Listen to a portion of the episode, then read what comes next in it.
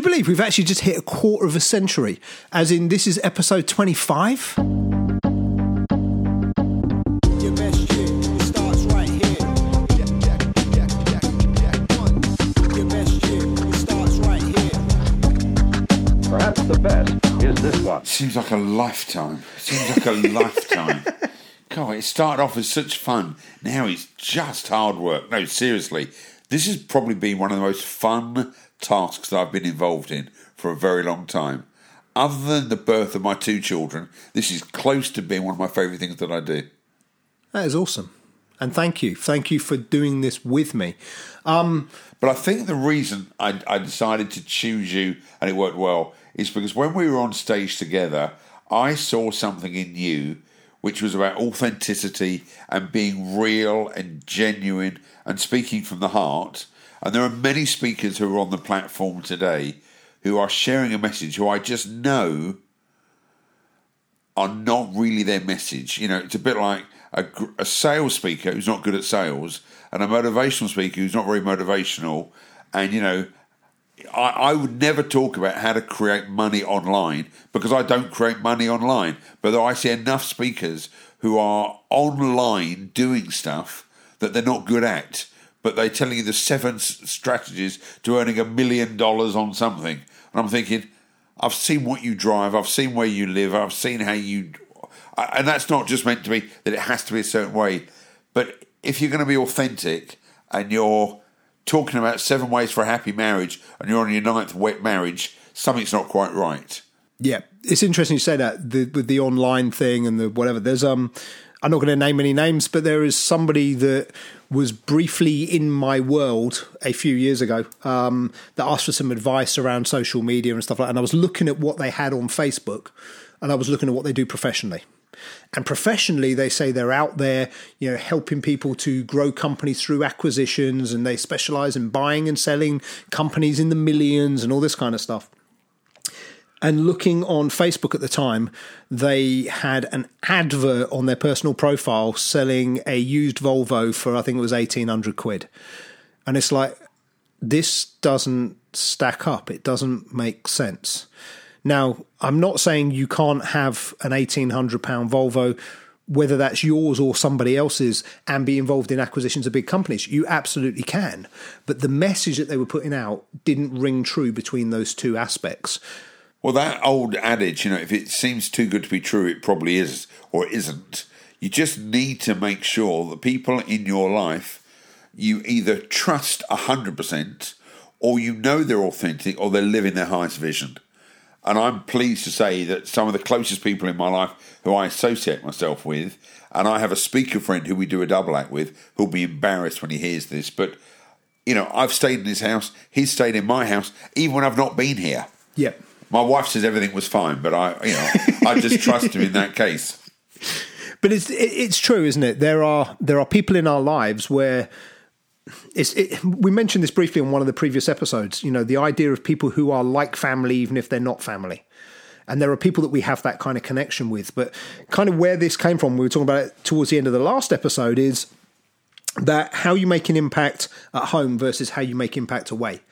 And I find it really hard to accept that anyone can make a positive impact to the greater world until they've got their stuff together, like on a more local basis. You know, if you're causing terror in your own home, how can you be doing great things for for the, for the wider world? I don't think you can, and I, I, I seriously believe the first thing we have to do is look at ourselves. We have to have uh, rigorous self honesty, is the way I like to describe it. Rigorous, Rigorous rigorous self I don't know if I said the honesty. rigorous self Honesty. honesty.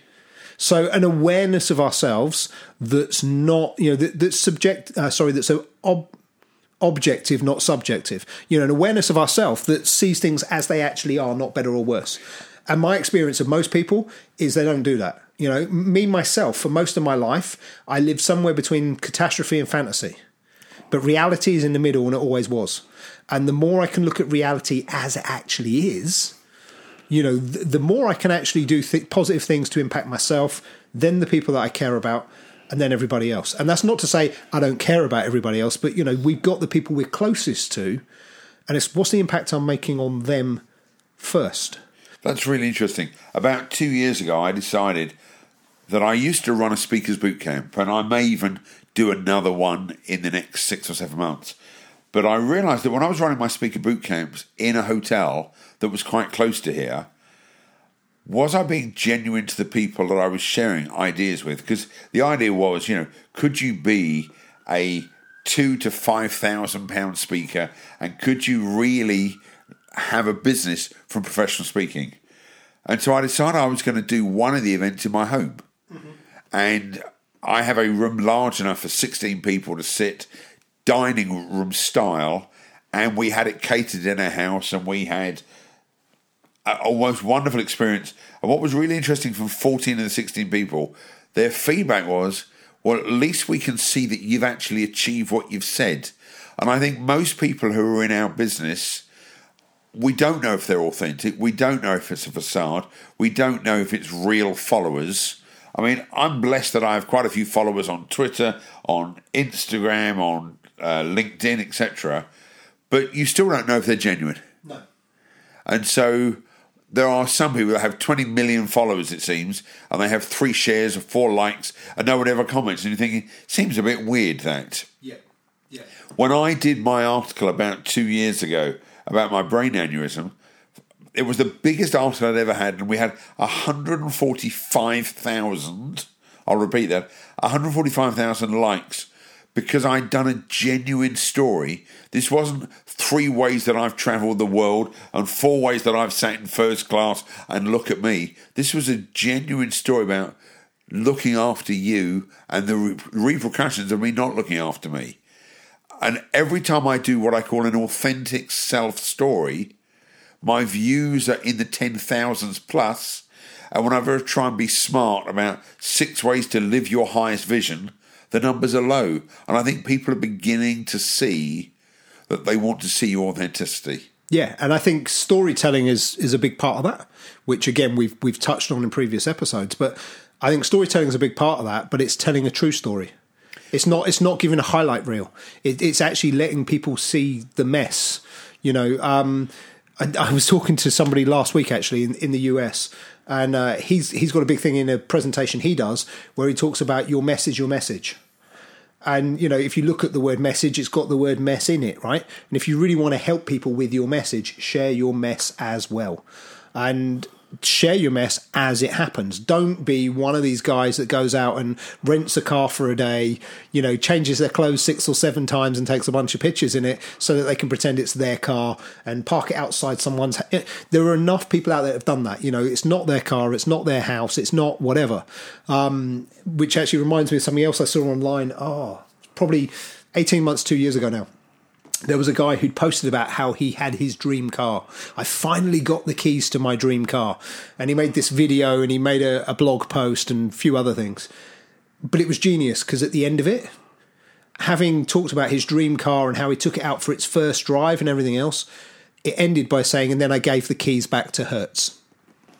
Oh, I thought you were going to talk about somebody f- did a f- great photo of a little dinky t- car in front of the, a house No, but that's a really good idea. and it looked like it was their car in front of a house, but it was just the way it looked superimposed, and it was and it was one of those tiny little cars. That's a, that's a really good idea as a jokey post. I might even have to. Yeah, you've given me. A, if that video or that post is out before this podcast, you know where the idea came from. Um, but no, this guy was just making the point of I had my dream car, but it's because I rented it for a day and I've now given it back. See, the advantage if you're authentic is you don't have to think about the lies. Exactly. It's just your story. And you'll often, the best way to find out if someone's not being authentic is to ask them to repeat the story backwards. And then you'll find out how quickly they're not telling the hmm. truth. So if you're listening to this podcast today and you are sharing a message to your clients, to your customers, to your family, ask yourself, would you buy from you? Hmm. Because when you're authentic, when you're speaking from your highest vision, and when you're in integrity, you don't have to worry. And if anyone's ever seen me do kinesiology on stage, I can find out if anybody is lying by doing a very simple test. So if you're willing to be subjected to the Nigel Risner kinesiology test, let me know. I will find you, and I'll find it in under six or seven seconds whether you're lying. Unfortunately, it's not admissible in court, but it's still a great way to find out if you're in your highest space.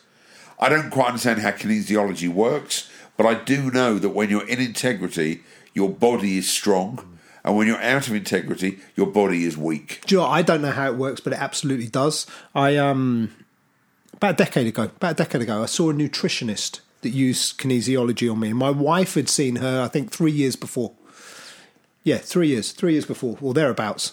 And um, when my wife had come home and described what this person had done, I was like, "You've been had." You know, it's, what a what a load of crap. Sorry, I don't believe it.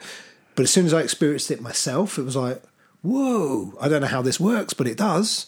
And the advice that that nutritionist gave me off the back of that kinesiology worked too. So, you know, if, if I'd had any vague doubts, they disappeared very, very quickly based on the recommendations that that gave me. And for anyone who's listening, we still advise you go to your doctor for medical advice oh, first. Oh, yeah, yeah, yeah, absolutely. But homeopathic doctors and kinesiologists do some wonderful work. And if it works for you, try. You know, I've done acupuncture. I will try any medical uh, device as long as it doesn't hurt me. So if somebody wants to send me suggestions on how I can improve my health, my nosebleeds and everything else, I'm willing to try.